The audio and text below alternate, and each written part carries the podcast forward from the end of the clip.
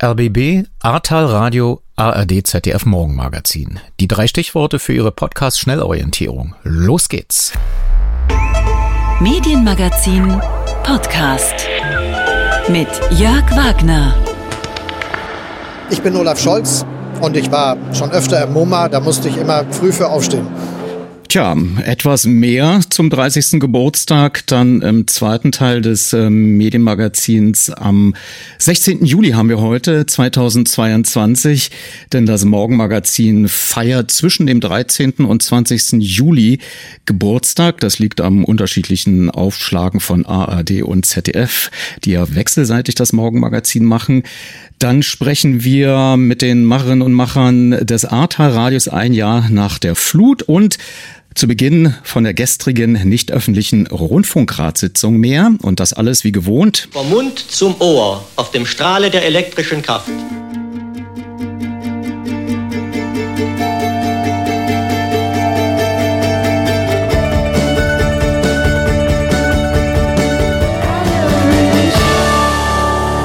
In dieser Woche, am Dienstag und Freitag, tagten die Aufsichtsgremien des R B B in nicht öffentlichen Sitzungen zu den in verschiedenen Medien in den letzten drei Wochen erhobenen Vorwürfen über Vetternwirtschaft beim R B B.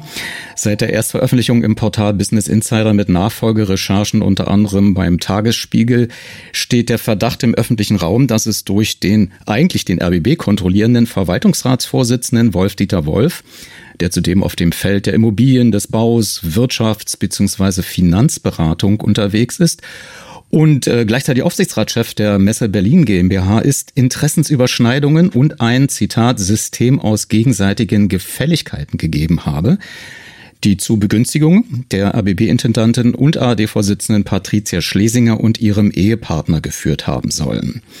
Andererseits, Wolf-Dieter Wolf für sich und sein Umfeld Vorteile erwarten konnte bei Räumlichkeiten der Messe Berlin und beim Bau eines digitalen Medienhauses am Berliner R B B-Standort. Das soweit die kompakte Zusammenfassung von mir. Ich konnte vor der Sendung mit der R B B-Rundfunkratsvorsitzenden Friederike von Kirchbach telefonieren und sie zunächst fragen, da der Rundfunkrat normalerweise öffentlich tagt, warum man sich diesmal intern beraten habe. Das ist eigentlich ziemlich eindeutig. Wir brauchen oder wir sind berechtigt, nicht öffentlich zu tagen, so quasi vom Gesetzgeber auch richtig aufgefordert, nicht öffentlich zu tagen, wenn es um Persönlichkeitsfragen, also die Fragen von einzelnen Einzelpersonalangelegenheiten geht. Und das ging ja in diesem Fall, Sie hatten es ja in Ihrem, äh, jetzt auch schon angesprochen, es ging um Herrn Wolf und seine äh, persönliche Angelegenheit und es ging dann auch in, in der Weiterführung um, um Vorwürfe gegenüber der Intendantin. Das erschien uns jetzt angemessen, in nicht öffentlicher Runde zu besprechen. Es war auch der einzige Tagesordnungspunkt. Ist dennoch ungewöhnlich. Gab es das schon mal in Ihrer Gremienarbeit? Ja, schauen Sie, die Drei-Stufen-Teste, die, die jetzt äh, aufgrund des europäischen Auftrags, dass wir auch äh, sagen wir, unsere digitalen Angebote auf die Rechtmäßigkeit zu überprüfen haben, da muss der Rundfunkrat tatsächlich ohne die Geschäftsleitung nicht öffentlich tagen und die Entscheidung zu den Drei-Stufen-Testen fällen. Es sind sehr gründliche Prozesse, die wir mit den digitalen Angeboten in der ganzen A R D, entweder in der Mitberatung oder in der federführenden Beratung, durchzuführen haben. Und da ist eigentlich jetzt in den letzten Rundfunkratssitzungen jedes Mal ein Teil nicht öffentlich gewesen. Es gibt auch nicht öffentliche Teile, wenn es um Personalangelegenheiten geht. Die gab es auch schon zuvor.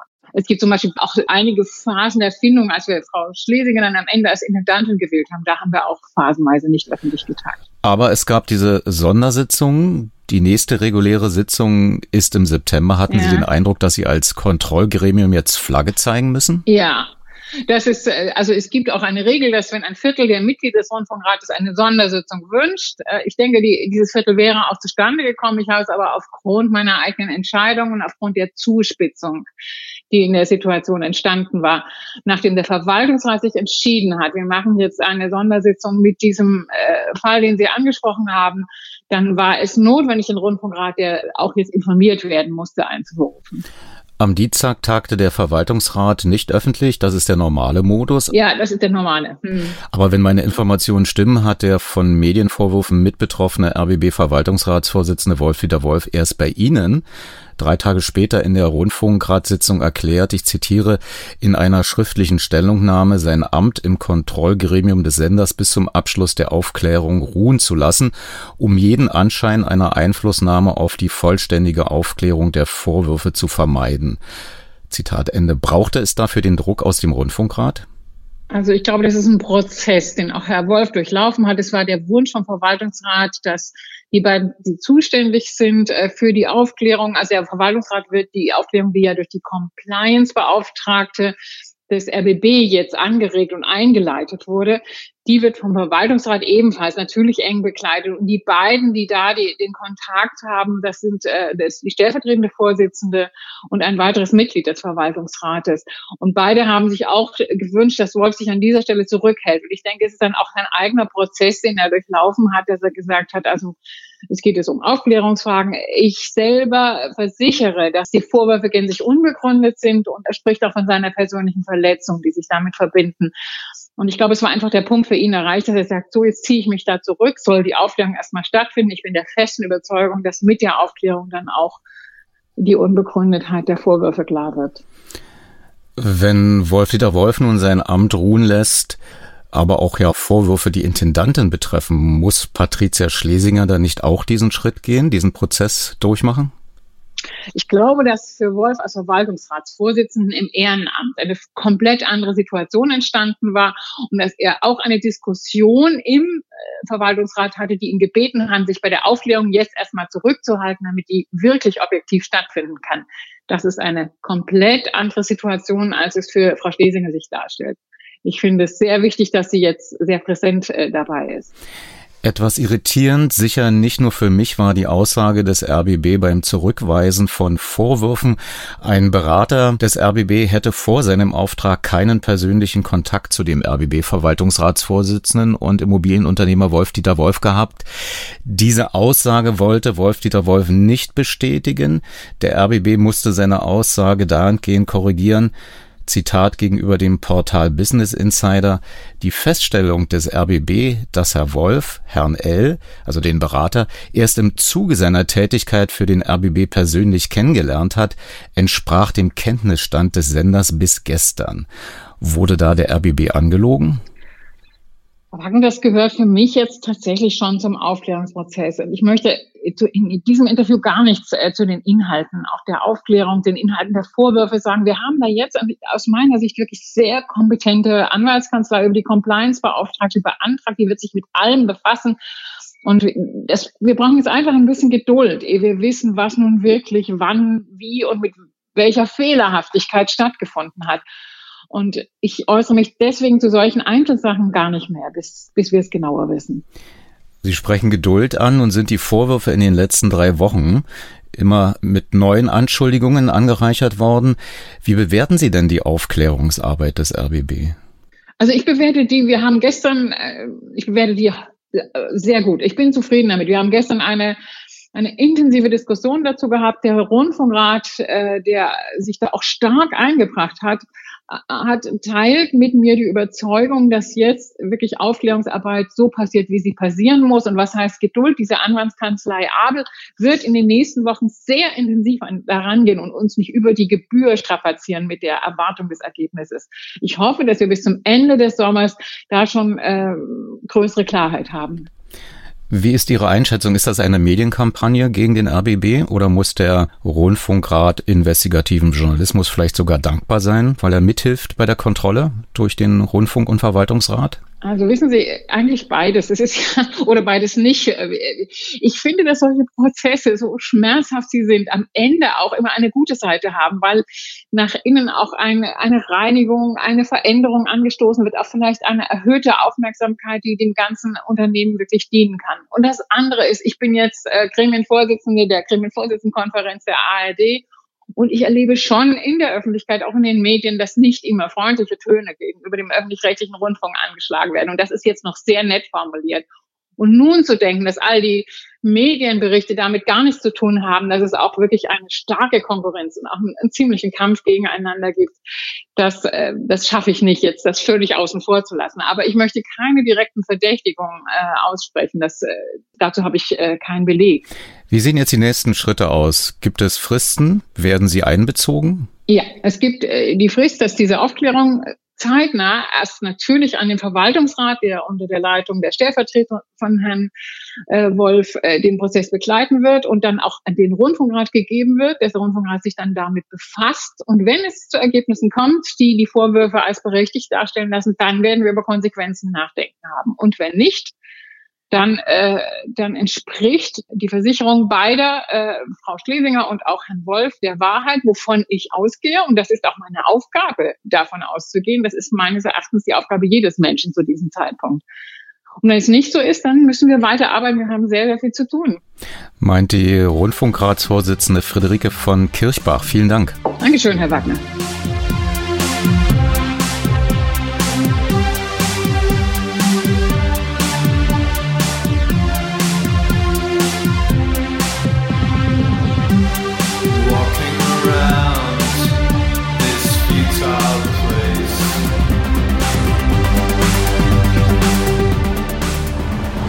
Wenn der Strom ausfällt, wird ein Batterieradio zur einzigen Informationsquelle. Der W D R berichtet auf allen Kanälen über die Flutkatastrophe. Doch auf der populären Welle W D R zwei werden ab vierundzwanzig Uhr in dieser Nacht nur noch stündlich, ab ein Uhr dreißig halbstündlich Flutnachrichten gesendet. Ansonsten läuft die A R D Popnacht. Die klingt so. Und du machst zu Hause Gelee gerade in der Küche, während deine Frau schläft. Was ist das denn für ein Gelee? Äh, Johannisbeer. Johannisbeer-Gelee. Und äh, das ist aus dem eigenen Garten, eigene Zucht, eigener Anbau? Äh, nein, das ist von einer Kundin von mir. Da haben wir heute Mittag geerntet. Aha. Im Regen. Und, also, äh, dann wünsche ich dir einen äh, viel Spaß noch in der Küche. Beim, ja, vielen Dank. Beim weiteren Zubereiten. Und äh, ciao, Michael. Jo, ciao. Dass der W D R dieses Programm angesichts der Warnmeldungen aus Nordrhein-Westfalen, die ihn zur Flutkatastrophe in der Nacht erreicht haben, nicht unterbrochen hat, bedauert der Sender später. Wir im W D R haben darüber auch kontinuierlich die ganze Nacht hindurch berichtet und gewarnt. Auf allen Radiowellen und online. Auf W D R zwei gab es in der Popnacht halbstündlich Sonderausgaben der Nachrichten, mit denen wir das Nachtprogramm der A R D unterbrochen haben, um über die Lage zu informieren. Wir hätten aber in den Stunden nach Mitternacht mehr tun sollen. Etwa eine durchgehende Sondersendung bei W D R zwei. Die A R D Popnacht kommt vom Südwestrundfunk aus Baden-Baden. Die A gehört zum Sendegebiet. Über die Flut wird zwar in den Nachrichten berichtet, doch der Sender hat keine einzige amtliche Warnmeldung aus dem Ahrtal erhalten. Und der Moderator ist ganz allein. Der Intendant des Südwestrundfunks, Kai Gniffke. In den ersten Stunden waren wir nicht gut. Wir haben die Dimensionen dieser Katastrophe in den ersten Stunden nicht ausreichend eingeschätzt. Und insofern werden wir immer mit der Frage konfrontiert bleiben, hätten wir mehr tun können und hätten wir möglicherweise Menschenleben retten können. Das ist eine Frage, die mich, die uns nie mehr verlassen wird. Wir haben auch Konsequenzen gezogen. Wir haben einen zusätzlichen Nachtdienst eingeführt, der an dreihundertfünfundsechzig Tagen im Jahr jetzt darüber wacht, dass eben gravierende Dinge sofort auch auf den Sender gehen und in unseren Programmen stattfinden. Das war ein Ausschnitt aus der A R D Doku Die Flut, Chronik eines Versagens, ausgestrahlt in dieser Woche ein Jahr nach der Flut im Ahrtal und anderen Regionen, zu sehen immer noch in der A R D Mediathek. Ein Radioprojekt soll an dieser Stelle besonders gewürdigt werden, hier im Medienmagazin, das spontan damals ins Leben gerufen wurde und vor kurzem auch den Sonderpreis der Medienbranchenzeitschrift Medienmagazin anlässlich der Verleihung Journalist und Journalistin des Jahres von einer Fachjury verliehen bekam. Der Ihnen sicherlich noch vertraute Daniel Buß, inzwischen Redakteur beim Südwestrundfunk, sprach die Laudatio. Hier ein Ausschnitt. Dieses journalistische Projekt war Public Value ganz konkret vor Ort. Für die Menschen zwischen Linz am Rhein und Altena sind Paulina und Christian Milling ein Glücksfall. Er Hörfunktechniker, sie freie Hörfunkjournalistin. Vier Monate haben sie auf hundertsieben Komma neun gesendet, im Netz gestreamt und eine Facebook-Seite bestückt mit Nachrichten, mit Sondersendungen, auch zum Bundestagswahlkampf sogar, und Wunschmusik, um so in der schwierigen Zeit auch gut zu unterhalten. Zitat der Jury, eine großartige Initiative mit großer Wirkung, aber ohne großen Apparat im Hintergrund. Respekt. Herzlichen Glückwunsch zum Sonderpreis. Das Projekt hieß Ahrtal Radio und jetzt live zugeschaltet die ausgezeichneten Paulina Milling und Christian Milling. Paulina, erstmal noch eine Frage. Wir haben, glaube ich, gerade was von dir bei uns äh, bei den Radio eins Nachrichten gehört von dir. Du beschäftigst dich aktuell mit der Ukraine. Das ist doch richtig, ne? Das bist du. Das ist korrekt. Ich unterstütze zurzeit unser Team, das über die Ukraine berichtet. Seit Kriegsbeginn bin ich dabei und deswegen hört man mich auch in dieser Funktion in verschiedenen A R D-Anstalten und deswegen auch gerade beim R B B. Wer hatte von euch dann jetzt wieder zurück äh, zur Ahrtal-Radio-Geschichte den ersten Impuls damals? Hier kann, hier muss vielleicht sogar auch ein Radioprojekt helfen. Wir wohnen ja nicht weit vom Ahrtal weg, das ist wirklich nur ein Steinwurf. Wir sind aus dem Nachbarkreis in Euskirchen und äh, bei uns in N R W war die Flut ja auch da. Ähm, bei uns zu Hause wenig, wir hatten nur wenig Wasser im Keller, aber als wir am nächsten Morgen aufgestanden sind und quasi die äh, Apokalypse vor der Haustür hatten, im Nachbarort stand nichts mehr. Es gab keinen Strom, es gab keine Internetkommunikation, Telefon ging nicht. Ähm, wurde uns erst nach und nach klar, was da eigentlich passiert sein muss. Erst in den nächsten Tagen wurde dann wirklich klar, was passiert ist. Und als wir dann die Bilder im Ahrtal gesehen haben und ähm, vor Ort gibt's kein Lokalradio, da gibt's die landesweiten öffentlich-rechtlichen und privaten, haben wir gedacht, naja, handwerklich bin ich jetzt vielleicht nicht der Fitteste, aber so mediale Nachbarschaftshilfe wäre vielleicht was, was den Menschen helfen könnte. Vor allem, wenn man sieht, Fake News kommen, wo kriegt man welche Informationen? Und da dachten wir, könnte man vielleicht was tun. Ja, tatsächlich muss man aber ergänzen, dass äh, Christian diese Idee hatte, um äh, direkt auf die Frage zu antworten. Und der war dann derjenige, ähm, der das ins Rollen gebracht hat. Ja, und äh, nun ist ja so eine Idee schnell vielleicht geboren, vielleicht schneller als man denkt angesichts der Flutkatastrophe. Aber ich glaube, der größte Verdienst von euch ist, äh, da vielleicht die Verwirklichung dieser Idee anzuschieben. Wie seid ihr da vorgegangen? Ich äh, bin mal in den Keller gegangen und habe geguckt, was nicht überflutet ist. Und da standen in der Tat noch äh, Technikgeräte aus den siebzigern und achtzigern, wo mich jeder komisch anguckt und sagt, wozu brauchst du den Kram noch im digitalen Zeitalter? Schmeiß das mal weg. Aber es hat uns gelehrt, wenn nichts mehr geht, musst du halt auf das zurückgreifen, ne, was, was früher halt ohne diese ganzen digitalen Gadgets ging. Und das ist äh, dementsprechend Radio. Ja, ja, aber dann, man kann ja nicht so einfach in der Bundesrepublik Deutschland äh, senden, so vor sich hin senden. Da ist man ja schnell ein Pirat, da muss man ja auch nochmal irgendeinen Behördengang machen, oder? Das ist richtig, zwei Behördengänge, einmal bei der Landesmedienanstalt in Ludwigshafen und bei der Bundesnetzagentur. Die beiden sind dafür verantwortlich, dass man inhaltlich und technisch das machen darf. Und die haben auch alle an einem Strang gezogen und haben gesagt, ja, das wird gebraucht. Und wenn wir euch da unterstützen können, finden wir eine Frequenz und geben euch die Sendelizenz. Und wir haben ja dann schließlich auch im September loslegen können. Also ein bisschen Vorlauf hat's gebraucht, aber das ist, glaube ich, schneller als jedes andere Radio in Deutschland auf Sendung ging. Nun kann ich mir vorstellen, wenn man dann vor Ort ist, gibt's ja nochmal keine idealen Bedingungen, um das mal vorsichtig zu formulieren, möglicherweise auch Stromabschaltung und so weiter. Und dann noch Programm machen. Wie lief das, Paulina? Ja, wir haben natürlich Hilfe bekommen von vielen Kolleginnen und Kollegen, die uns unterstützt haben, die Lust hatten, tatsächlich dieses Programm zu machen, die ähm, selbst aus dem Ahrtal kamen, aber auch äh, bundesweit verstreut waren sozusagen.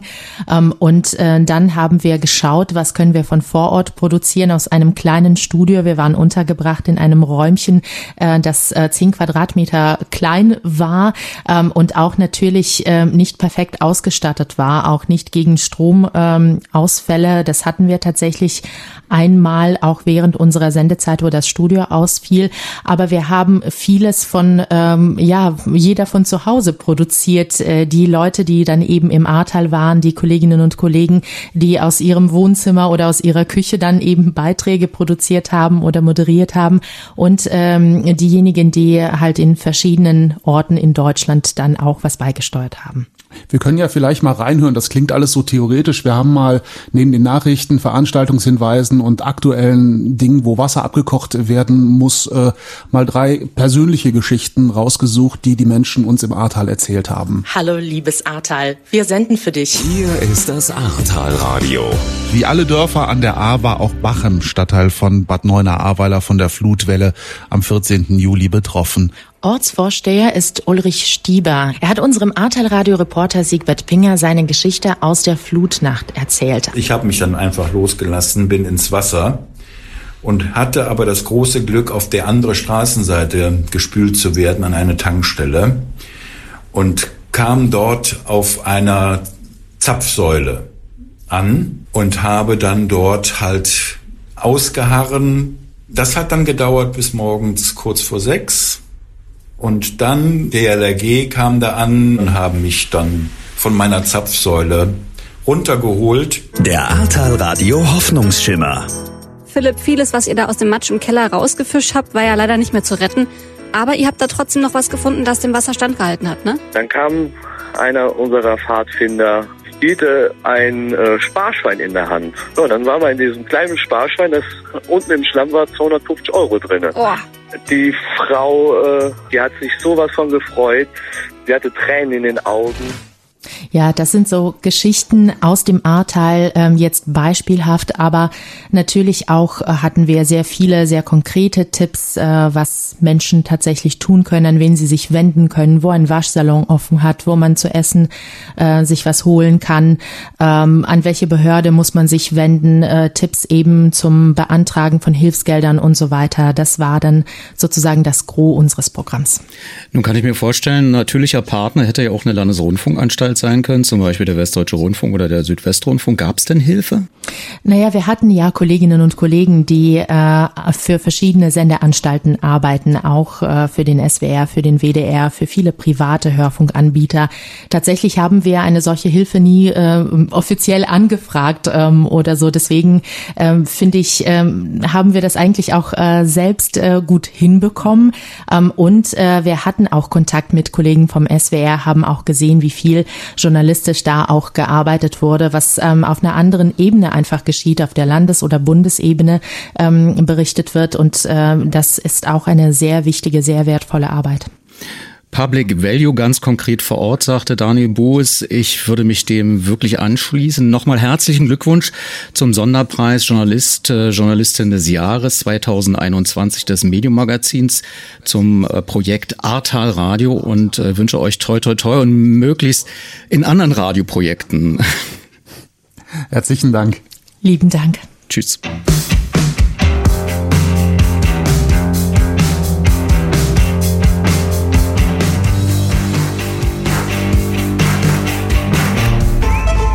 Radio eins Medienmagazin mit Jörg Wagner.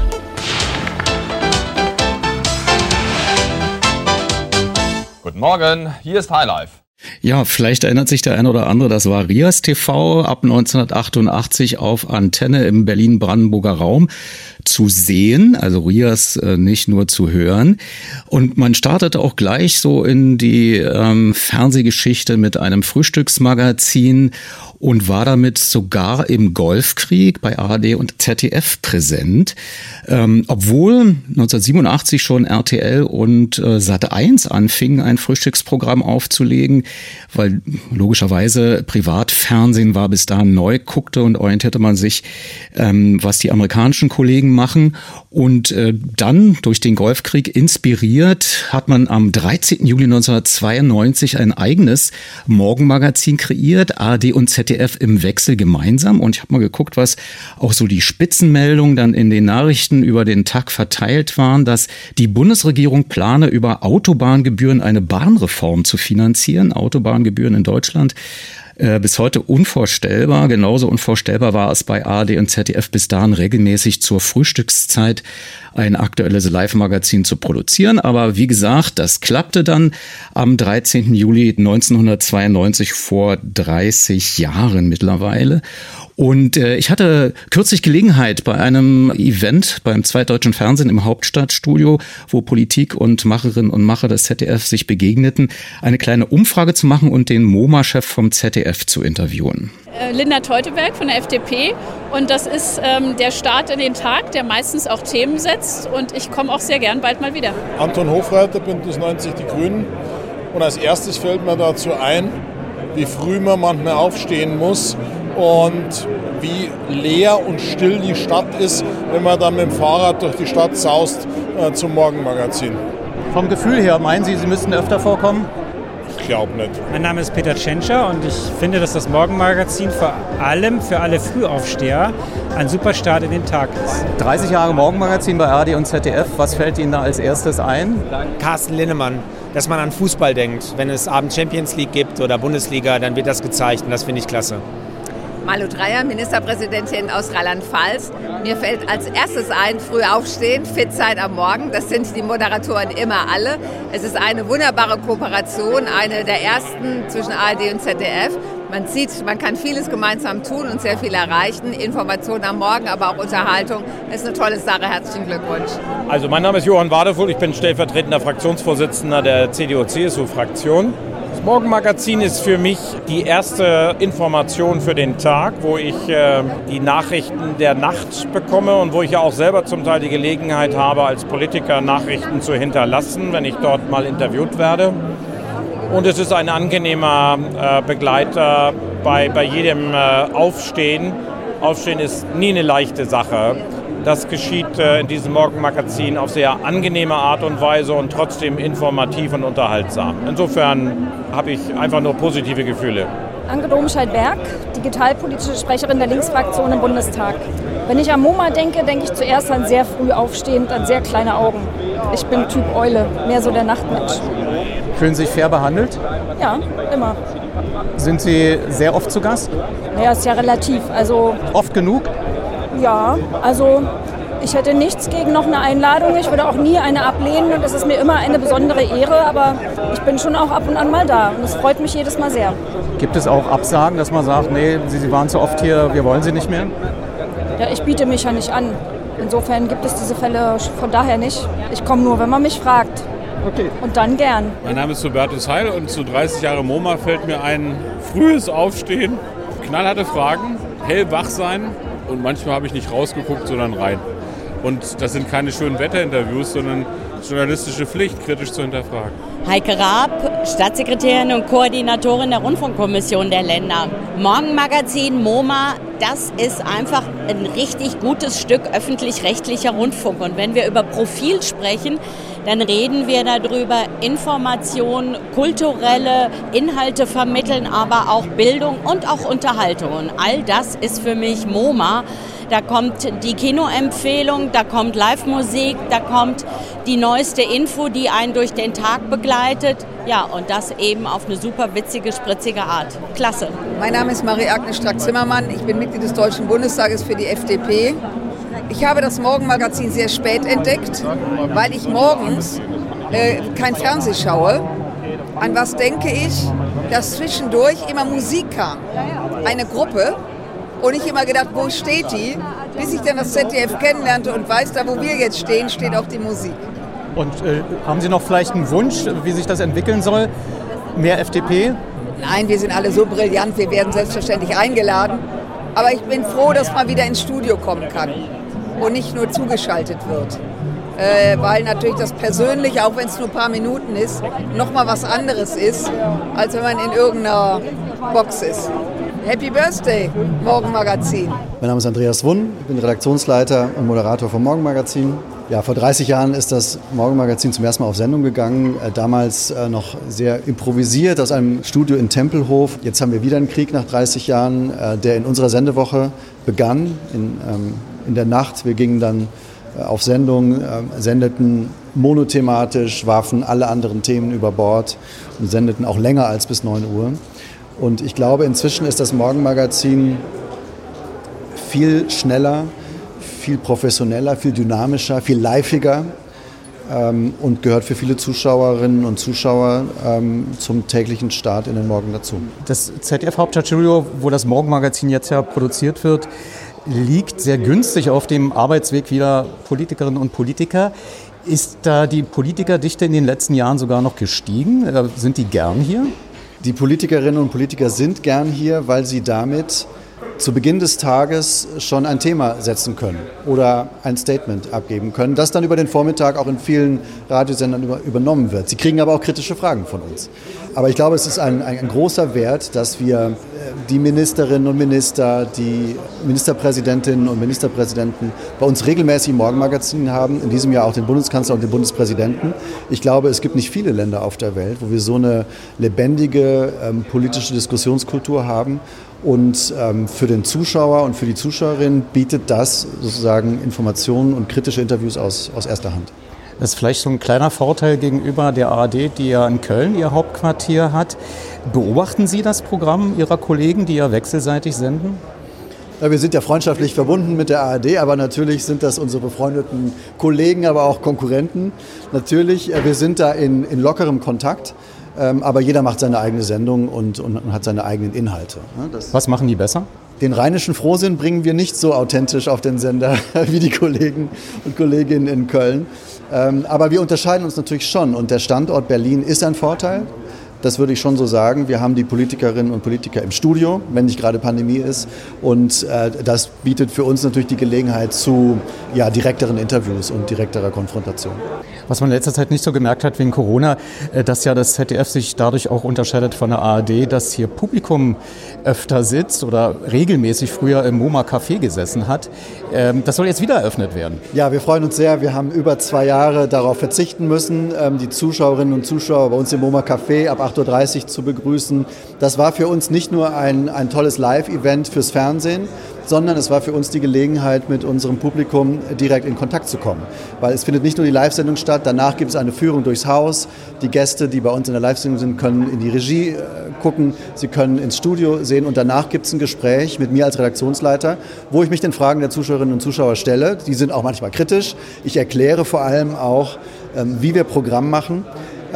Und die wichtigsten Dinge, die ich immer sage, ist, dass uns niemand vorschreibt, schon gar nicht aus der Politik, was wir senden wollen. Die einzigen, die entscheiden, was wir senden, sind wir, die Redaktion. Und da gibt es in all diesen Redaktionskonferenzen, die wir über den Tag haben, auch viel Diskussion darüber. Und am Ende entweder einigen wir uns oder es wird entschieden. Und ganz wichtig, weil das wissen viele Zuschauerinnen und Zuschauer offenbar nicht, die Politikerinnen und Politiker, die bei uns zum Interview kommen, wissen die Fragen vorher nicht. Sonst wäre es kein Journalismus, sonst wäre es kein richtiges Interview. Die kommen zu uns, die wissen das Thema, aber dann werden sie befragt und sie wissen nicht die Fragen vorher. Gibt es äh, den Fall, dass mal ein Politiker anruft und sagt, ich habe was ganz Tolles, das würde ich euch exklusiv geben, wenn ihr mich um sechs Uhr dreißig oder wann auch immer reinschaltet oder äh, mich dann hier vor Ort im Z D F-Hauptstadtstudio befragt? Ja, es gibt Ministerinnen und Minister, die sich anbieten mit einem Thema. Und wir sind dann aber frei in der Entscheidung, ähm, ob wir das ähm, in der Sendung sehen oder nicht. Es gab auch schon Fälle, ähm, da hat ein Politiker, eine Politikerin gesagt, ich würde gerne zu dem Thema kommen. Und wir haben gesagt, können wir uns vorstellen, aber wir möchten nicht nur über das Thema sprechen, wir möchten auch ähm, über andere Dinge sprechen. Und wenn der Politiker Nein sagt, sagen wir auch Nein. Also es gibt da keinen Druck von Seiten der Politik, wir fühlen uns da völlig frei in der Entscheidung. Was mir wichtig ist mit den Formaten MoMA vor Ort und auch MoMA Café, das ist eine Art und Weise, wie wir auch Transparenz schaffen für unser Publikum, wie wir erklären, wie wir arbeiten als Journalistinnen und Journalisten, als Redaktion, wie wir Entscheidungen treffen äh, und wie so eine Redaktion tickt und funktioniert.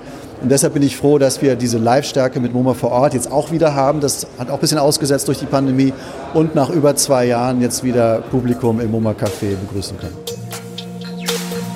Und jetzt live aus Berlin, das Z D F Morgenmagazin.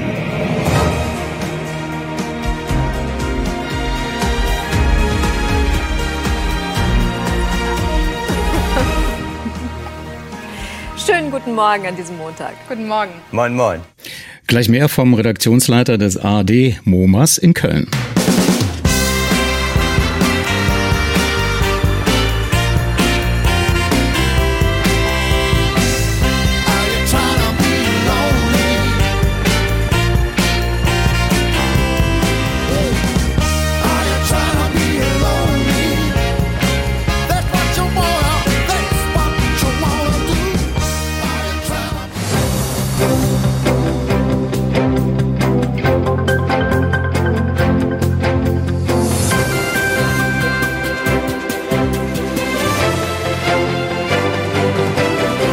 Jetzt Martin Hövel zugeschaltet, Redaktionsleiter seit zweitausendfünf. Zu Beginn hatte ja das Morgenmagazin bei Live-Schalten zu Reportern vor Ort die Welt im Blick. Also ich erinnere an Kilimanjaro, Südpol, das waren so wichtige Orte, die auch gern in Rückblicken gezeigt werden. Wenn Sie die Welt live ins Frühstücksstudio holen, heutzutage mit MoMA-Reportern oder Korrespondenten, wovon lassen Sie sich aktuell leiten? Ja, es ist inzwischen wieder verstärkt der Blick vor die Haustür gefragt bei unseren Zuschauerinnen und Zuschauern. Das erleben wir ja insgesamt auch gesamtgesellschaftlich.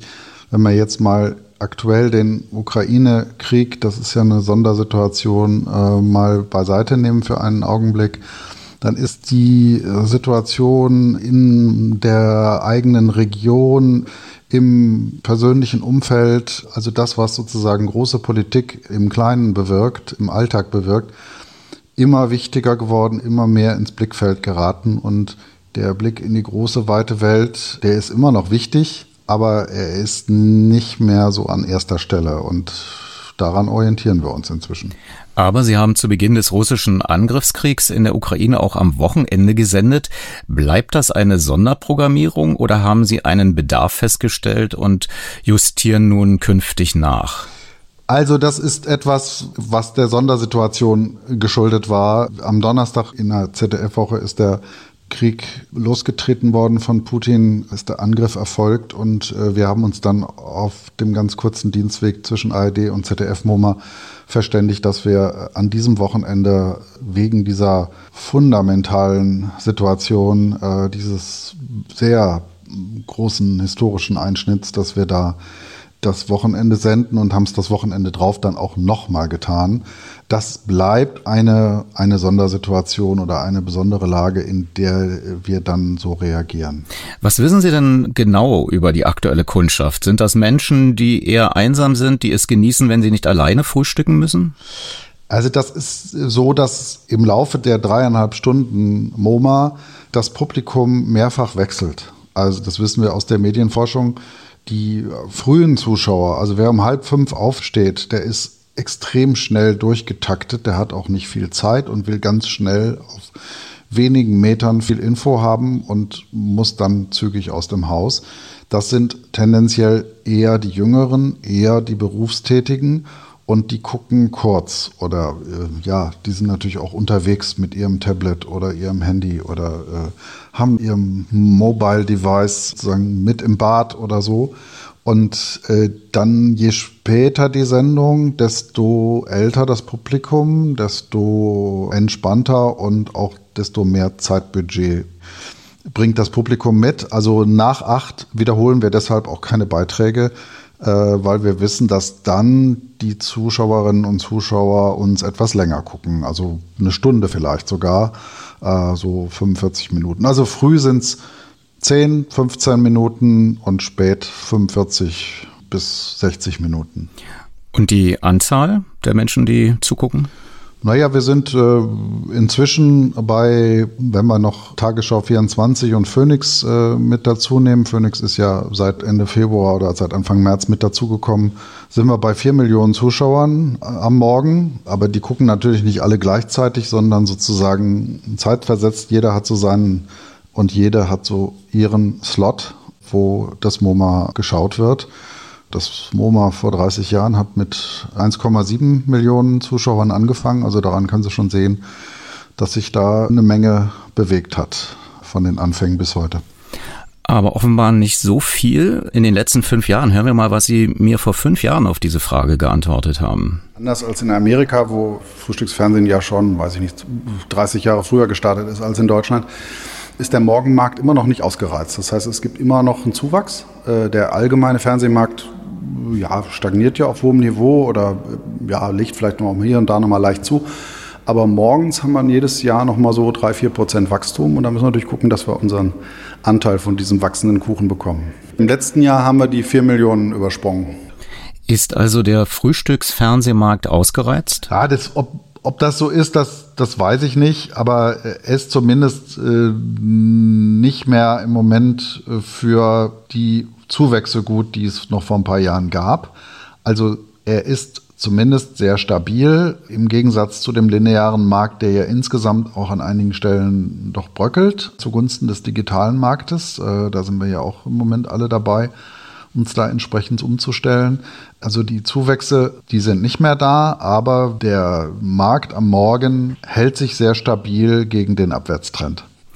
Eine Frage, die ich Ihnen auch schon mal vor fünf Jahren gestellt habe, weil sie damals gerade ins Blickfeld geriet.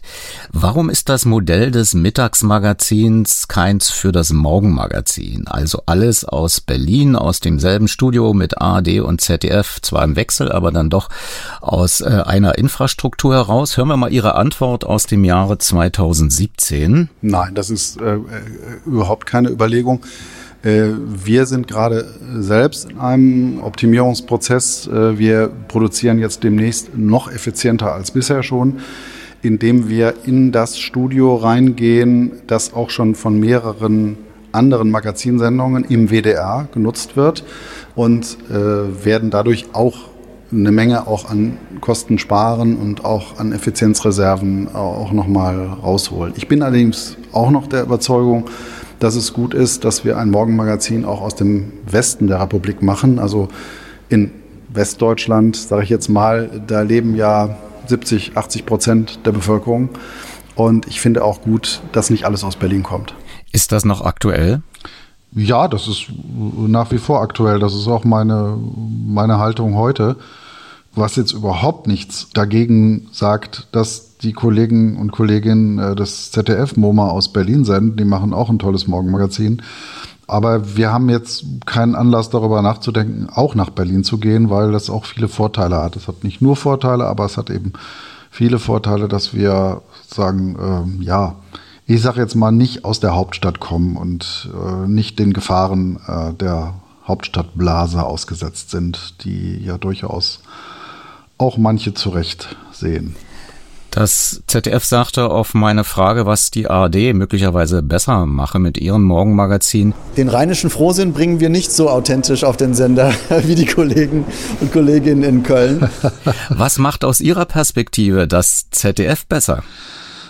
Die haben, wie ich finde, ein sehr schönes neues Studio, was uns auch ein bisschen angespornt hat, unser Design äh, jetzt zum Jubiläum auch nochmal zu überarbeiten und zu modernisieren. Äh, also das ist sozusagen auch immer, ja, vielleicht gibt es da auch immer so einen wechselseitigen Ansporn, wenn wir jeweils, die Brüder und Schwestern im MoMA, äh, was Neues machen, dass äh, der jeweils oder die jeweils andere inspiriert werden. Also das war so etwas, wo ich sage, da haben die wirklich einen, einen schönen Wurf hingelegt mit ihrem neuen Design. Das äh, erkenne ich sehr an.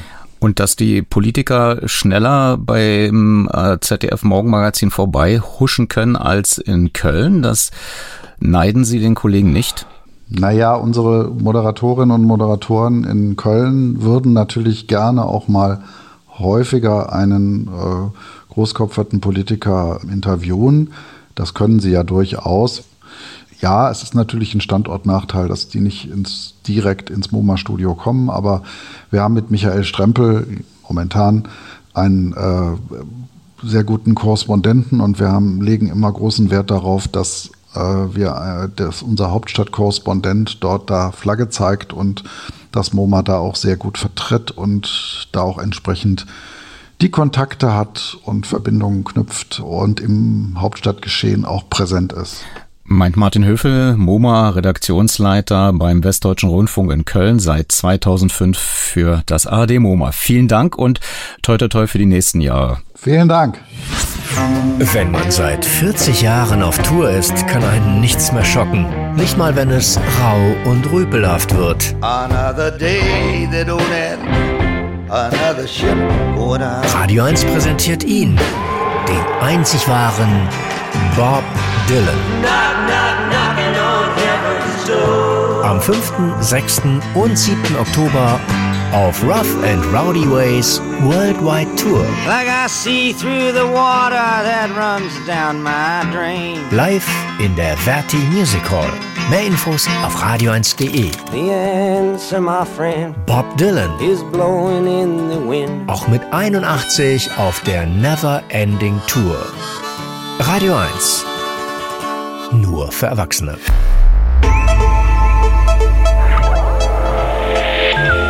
Medienmagazin Podcast.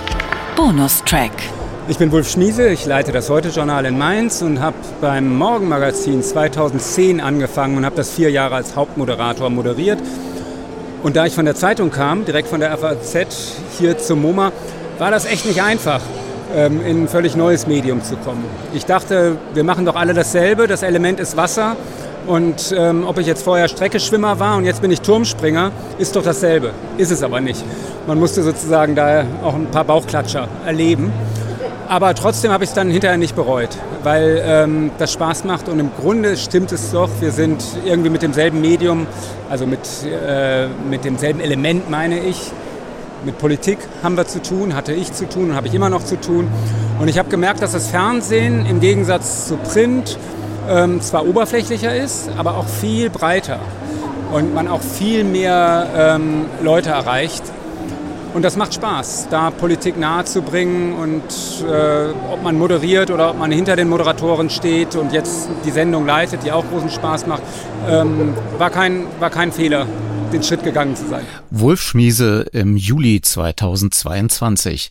Aber das hören wir uns jetzt nochmal genau an, bevor wir rückwärts in der Zeit weiter ins Jahr zweitausendeins zu MoMA-Moderator Gert Scobel wandern.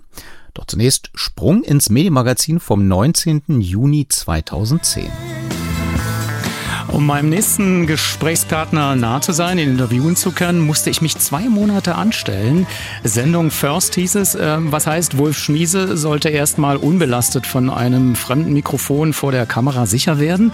Der ehemalige F A Z-Journalist ist nach einem Auftritt während einer Presseschau des Z D F-Morgenmagazins aufgefallen und dann einfach abgeworben worden. Seitdem spaltet er die Fernsehnation. Die einen finden seine normal menschliche, teilweise schüchterne und intellektuelle Art als gute Ergänzung zu den Fernsehprofis an seiner Seite, andere fremdeln irgendwie.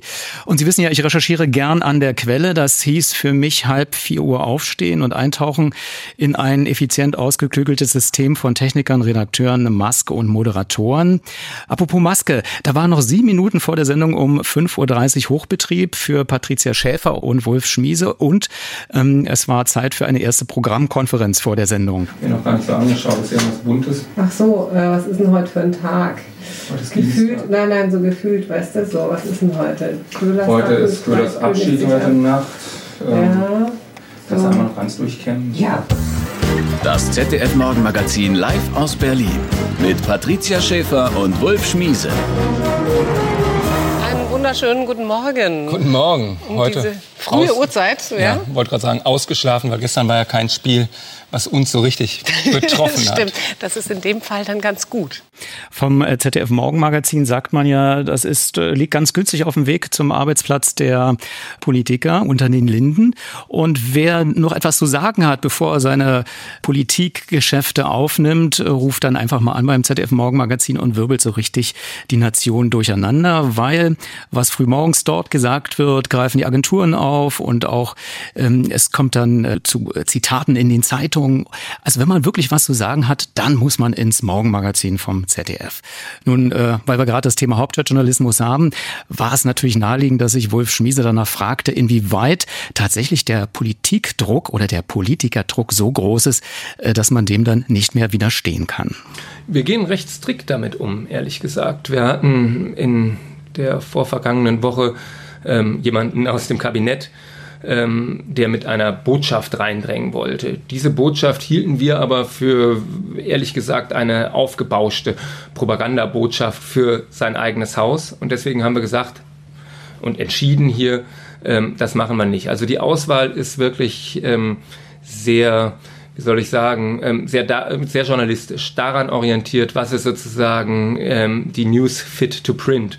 Und was ist die Nachricht, die interessiert? Wir wollen nicht Verlautbarungen geben von irgendwelchen Politikern. Und deswegen versuchen wir uns, die Gäste einzuladen, die etwas zu sagen haben oder die eben nichts bisher gesagt haben und von denen wir eine Antwort wissen. Und das gilt für die Politik. Und manchmal kriegt man auch nicht die allererste Reihe, aber die ist vielleicht in dem Zusammenhang dann auch gar nicht so spannend. Also wir haben, wir haben da haben Sie recht, keinen Mangel an ähm, an Gästen, keinen Mangel auch an Nachfrage. Die Politiker streben dahin. Die wissen, wir können morgens eine Nachricht setzen. Das ist die Nachrichtenlokomotive, wenn Sie so wollen. Und im, im Laufe des Tages kommen weitere Waggons da dran. Dann wird das erweitert und so. Aber der Politiker läuft vorneweg mit seinem Zitat.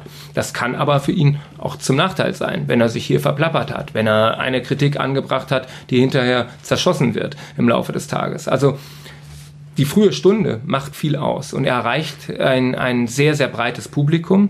Insofern sind wir auch ein, ähm, ein Leitmedium, ein Leitmedium auch schon einfach von der ähm, Stundenabfolge am Tage. Da beginnt der Tag mit der neuen Nachricht, die hier gesetzt wird und die hier gefallen ist. Und auch das finde ich spannend. Ich habe das bei der F A Z ähm, auch anders erlebt, dass wir ähm, natürlich sehr gefragt waren bei Politikern, die dort Interviews geben wollten. Nur wir konnten erst, wenn wir das Interview geschrieben hatten, recht spät damit Nachrichten machen. Die waren dann für den Folgetag wieder relevant.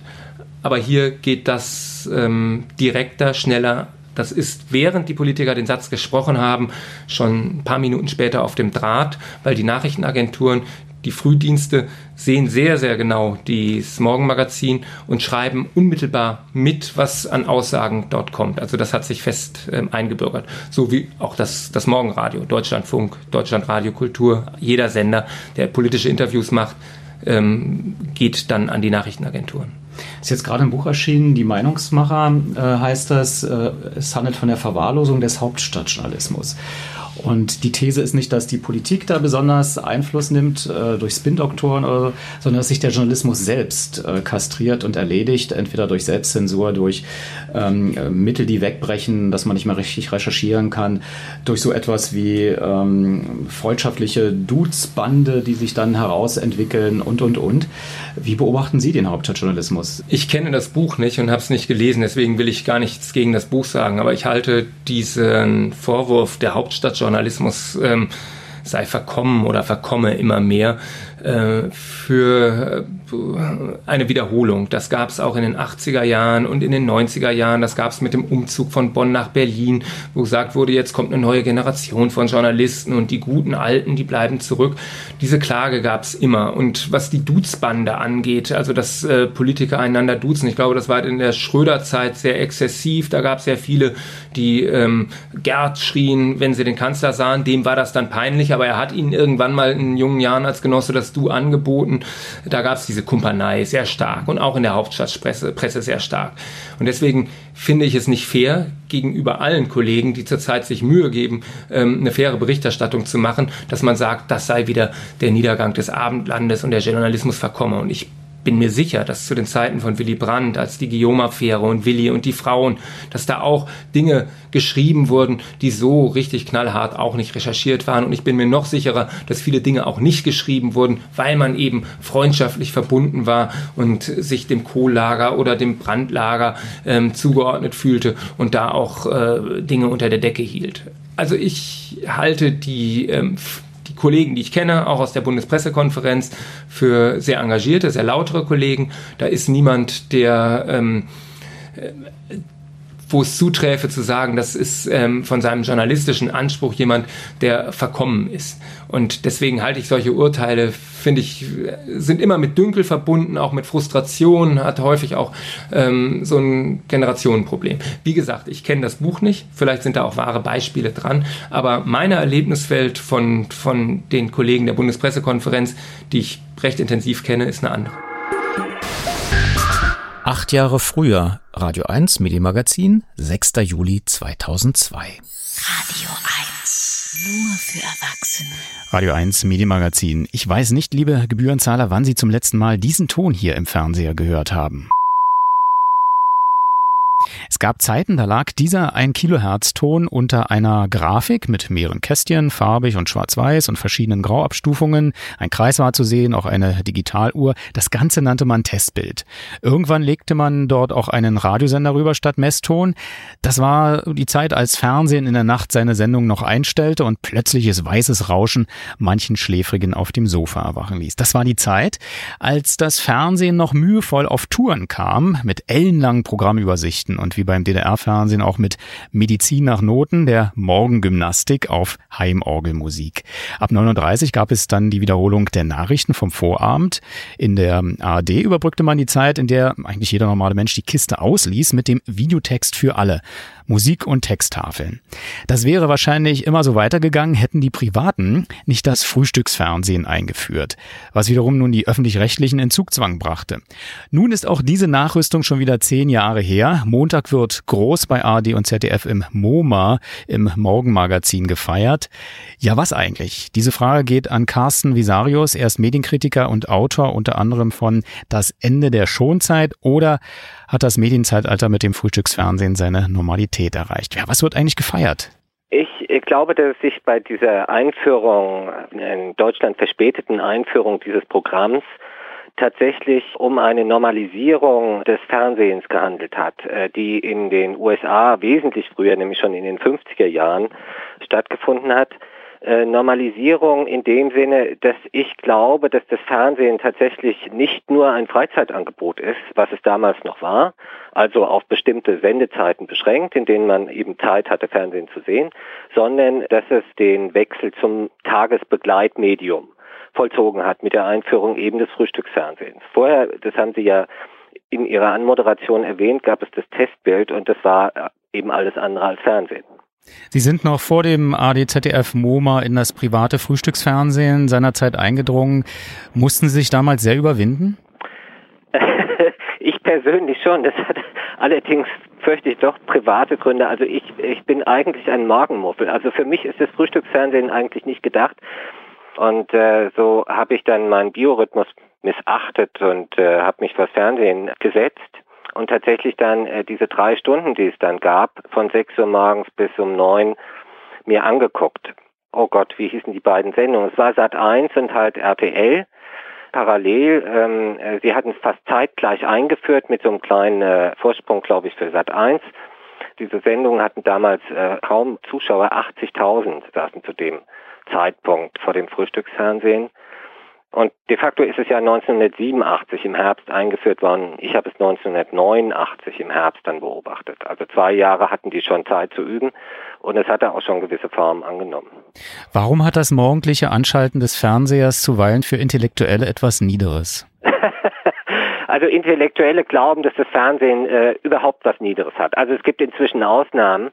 Das ist der eine Grund, also ein prinzipieller Verdacht gegen dieses Medium. Das hängt damit zusammen, dass es unweigerlich die Welt trivialisiert und banalisiert, nach meinem Eindruck. Das Zweite ist aber auch, das Fernsehen geht immer auf Kosten von etwas anderem. Also die Zeit, die man dem Fernsehen widmet, widmet man anderen Dingen nicht. Und insofern verdrängt das Fernsehen immer etwas. Und möglicherweise verdrängt es Dinge, die Intellektuelle für wichtiger, wertvoller, sinnvoller halten, als ähm, sich mit äh, Jingles, äh, Werbung, Videoclips, Kurznachrichten und so weiter halt zu beschäftigen. Vielleicht, weil Fernsehen nicht wirklich was Originäres hervorgebracht hat, sondern nur bebildertes Radio ist?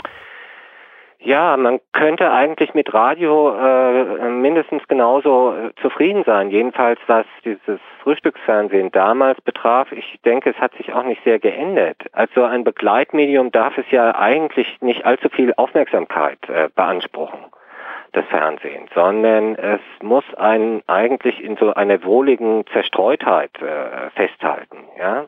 Und dann ist es eben so dieses äh, Gefühl, äh, man ist nicht ganz allein, man ist in so einer medialen Hülle. Auf der anderen Seite verlangt äh, diese Hülle auch nichts von einem. Meint zumindest der Medienkritiker Carsten Visarius. Die Kollegen vom A R D Z D F Morgenmagazin sehen das naturgemäß anders. Und mit drei Komma fünf Millionen Zuschauern bei einem Marktanteil von dreiundzwanzig Prozent gibt es auch eine komfortable Legitimation. Das Sat eins Frühstücksfernsehen übrigens hat rund neunzehn Prozent und R T L dreizehn Prozent Marktanteil. Montag, wie erwähnt, eine Geburtstagsausgabe bei A R D und Z D F mit einer Zeitreise zu zehn Orten in Deutschland, die seit des Bestehens des Morgenmagazins Schlagzeilen machten. achter Juli zwischen fünf Uhr dreißig und neun Uhr. Dies ist das Radio eins Medienmagazin von O R B und S F B noch bis neunzehn Uhr. Und nochmal ein Jahr zurück, Radio eins, Medienmagazin vom dreiundzwanzigsten Juni zweitausendeins.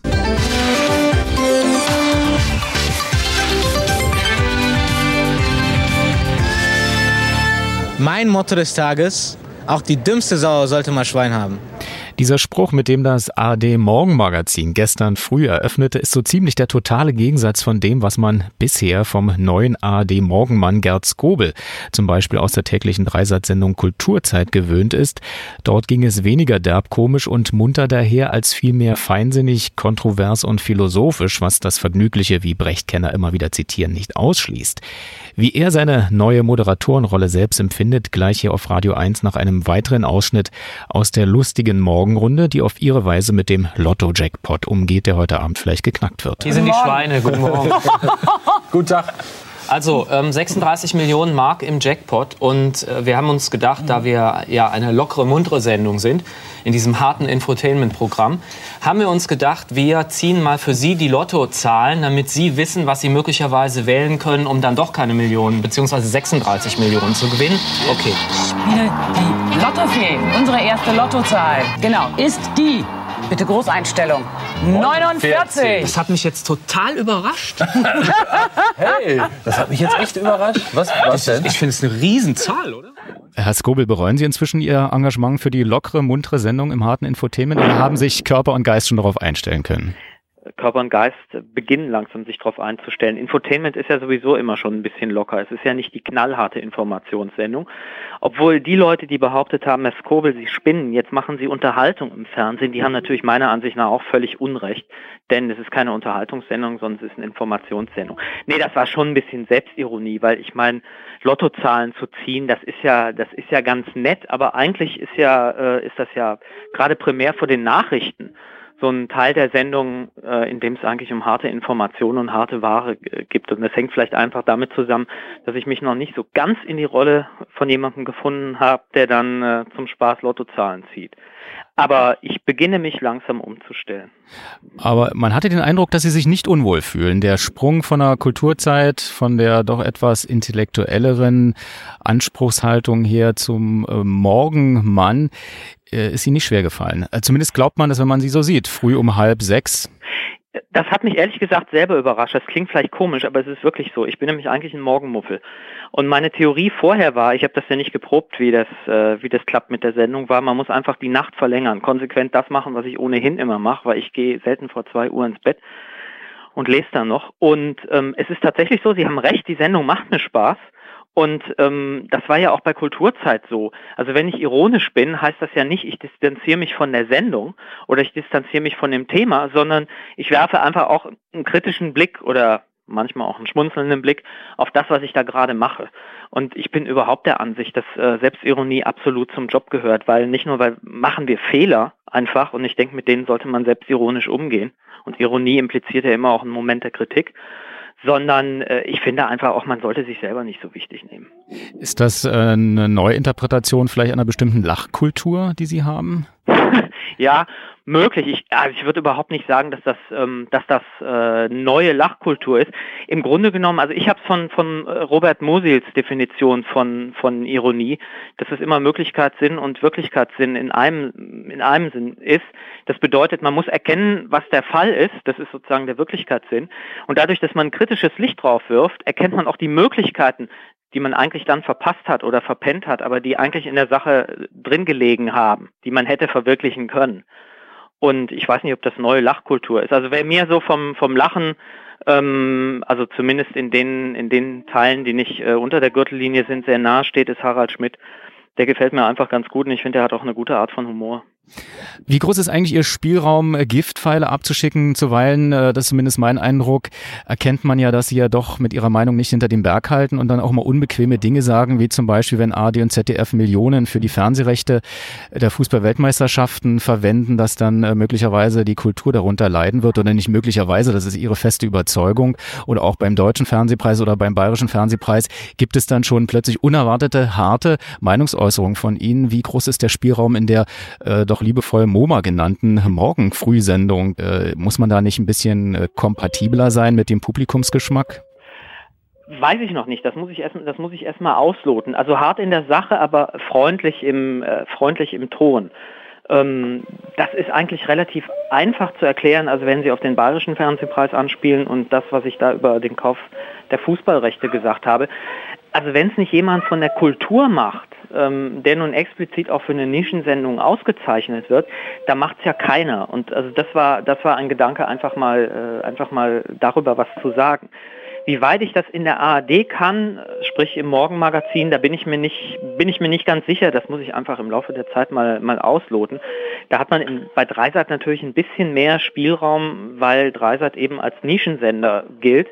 Wobei, äh, was die, was die Medienpolitik angeht, drei sat eher das noch kompliziertere System ist. Denn da hat man es ja nicht nur mit dem Föderalismus innerhalb der A R D zu tun, sondern zusätzlich noch mit Auseinandersetzungen oder eben freundschaftlichen Kontakten mit dem Z D F, mit dem österreichischen Fernsehen und dem Schweizer Fernsehen. Darüber lohnt es sich nachzudenken. Das tun wir jetzt am besten bei einer Musik. Wir hören sie gleich wieder hier im Radio eins Medienmagazin. Radio eins. Unser Thema der Woche an der Börse zumindest sind die chaotisch diffusen Entwicklungen und die sogenannten Gewinnwarnungen, die endlich mal in Verlustwarnungen umbenannt werden sollten. So betrügen Worte, die am Ende aber dann doch wieder wirksamer sind als das Geld. Zumal ja einige Leute auf die Sprechblasen reinfallen, die gewisse Analysten absondern und dann daraufhin Aktien kaufen. Gert Scobel, neuer A R D Morgenmagazin, Moderator im A R D Frühstücksfernsehen, gestern Morgen fünf Uhr fünfundvierzig mit den Börseninformationen und daran anknüpfend, äh, Herr Scobel, Ihre Moderatorenrolle, wie sehen Sie die? Zuweilen äh, ziemlich vorherrschend gilt ja eigentlich die Auffassung, Moderatoren sind Vermittler und keine Kommentatoren. Das hängt immer davon ab, in welcher Situation ich mich befinde. Also es gibt Situationen, da würde ich auch ganz klar sagen, das ist nicht meine Aufgabe jetzt zu kommentieren und da sollte ich mich, äh, da sollte mich, ich mich auch raushalten. Beispielsweise, auch wenn das, äh, wenn das jetzt vielleicht ein banales Beispiel ist, wenn ich weiß, dass ein Kommentar zu einer Sache folgt, dann werde ich die Sache möglichst nüchtern, klar, objektiv, sofern es das überhaupt gibt, ähm, darstellen. Ansonsten haben Sie recht, ähm, die subjektive Note hat aber nicht die Ursache, dass ich nun ein besonders eingebildeter oder arroganter Mensch wäre und den Eindruck hätte, dass meine Meinung besonders wichtig ist, sondern ich mache das aus einem ganz anderen Grund. Ich mache das aus dem Grund, dass ich glaube, dass eine interessante Informations- oder Kultursendung im weitesten Sinn immer auch mit einem Erkenntnisgewinn zu tun hat. Und wenn sich die Dinge reiben, habe ich eine größere Möglichkeit, einfach eine Erkenntnis zu gewinnen. Ich kann mir ja selber dann als Zuschauerin oder Zuschauer ein Urteil, äh, ein Urteil machen und ein Urteil erlauben und denken, entweder der Moderator äh, hat sie nicht mehr alle oder aber er liegt richtig. Ich kann eine Reibung aufbauen, eine, eine kritische Distanz zur Sache. Und das, das ist eigentlich der Grund, warum ich auch meine eigene Meinung gelegentlich einbringe. In der Hoffnung natürlich, dass es nicht nur eine bloße subjektive Meinung ist, sondern es einfach auch wirklich gute Gründe für diese Meinung gibt. Und die versuche ich natürlich selber auch mit zu transportieren, auch wenn das vielleicht nicht immer gelingt. Ist das die andere Seite von Ihnen, die im, im Feuilleton immer gern umschrieben wird, mit, dass Sie ja eigentlich auch Theologe sind? Denn Theologen sind doch eigentlich eher versöhnlerischere Menschen in unserer Gesellschaft, die, sagen wir mal, Disharmonien herausnehmen wollen und Reibungen. Also da mögen Sie recht haben, was sozusagen die empirische Beschreibung angeht. Von der Sache her ähm, halte ich das, halte ich das für falsch, denn ein guter Theologe ist natürlich auch ein Prophet und Propheten predigen immer äh, sozusagen gegen, gegen die äh, bestehenden, bestehenden Zustände und sie predigen, äh, ja, wie soll man sagen, den, den Stachel im, Stachel im Fleisch. Ich glaube, dass das eher eine Typsache ist, als damit zu tun hat, ob jetzt nun jemand Philosoph oder Bauarbeiter oder Theologe oder äh, was auch immer ist. Ich glaube, ja, wirklich, es hängt damit zusammen, ob man an Erkenntnis interessiert ist. Und Erkenntnis hat notwendigerweise immer mit Kritik zu tun. Kritik heißt ja ursprünglich unterscheiden. Und äh, Erkenntnis ist sozusagen das, was mir ein höheres Unterscheidungspotenzial bringt, also höheres Differenzierungsvermögen. Dann will ich Sie äh, animieren, doch Ihren Stachel jetzt nochmal zu löcken. Und zwar will ich Sie provozieren, sich mal in die Situation des A R D-Vorsitzenden hinein zu versetzen. Ja. Was würden Sie an seiner Stelle anders machen? Ist natürlich schwer zu sagen, weil das ein ziemlich kompliziertes System ist, die A R D. Ich will Ihnen nur zwei Beispiele geben, was ich versuchen würde jedenfalls zu machen. Das erste ist, ich würde versuchen, ein tägliches Wissenschaftsmagazin zu installieren. Und zwar so, vielleicht gar nicht so lang, vielleicht nur eine Viertelstunde, so, dass es verständlich ist, aber Informationen bringt, die auch jemandem, der interessiert ist oder aus dem Fach sind, einen Erkenntnisgewinn bringt. Ich halte das für wesentlich, weil wir in einer Wissens- und Informationsgesellschaft leben und das ist unser Rohstoff. Das Zweite, was ich versuchen würde, ich würde eine Kultursendung initiieren, möglichst auch ein tägliches Format, in der anders als in Talkshows zwar schon getalkt wird, aber sozusagen die Sache im Vordergrund steht. Also nicht, ob Verona Feldbusch nun was mit Dieter Bohlen hat oder nicht, sondern ähm, es geht tatsächlich um die Auseinandersetzung in der Sache. Beispiel Gentechnologie, Biopatent, äh, Diskussion. Und ich stelle mir das so vor, dass eben diese Themen aus verschiedensten Perspektiven, also Wissenschaftler und Philosophen und Theologen, wie auch immer, an einem Tisch sitzen. Nicht highbrow, aber so, dass man Erkenntnisgewinn davon hat. Das gibt so ähnlich wie das Nachtstudio im Z D F? Stimmt, wie das Nachtstudio ist sehr gut in diese Richtung, finde ich. Ähm, man könnte das Format kürzer machen, damit es auch sozusagen sendefähig wird zu einem anderen Zeitpunkt, also zu einem, zu einem früheren Zeitpunkt. Ähm, also ich würde es ein bisschen, ich würde es ein bisschen kürzer machen, wenn es nun öfter laufen soll, aber in die Richtung, ja. Vielleicht noch ein bisschen, vielleicht noch ein bisschen verständlicher. Wünscht sich Gert Scobel, neuer Morgenmagazinmacher bei der A R D, aber natürlich auch weiterhin zu sehen bei der Kulturzeit auf drei sat. Dafür und besonders für die Morgensendungen viel Energie. Vielen Dank, das ist nett. Ja. Und Ihnen alles Gute. fünfundzwanzig Jahre Radio eins. fünfundzwanzig Jahre Medienmagazin. Vielen Dank, dass Sie bis hierhin gefolgt sind. Empfehlen Sie uns gern weiter mit einem Link zu diesem Podcast, zum Beispiel zur A R D Audiothek, mit der blaue Zeitmarkennavigation in der App.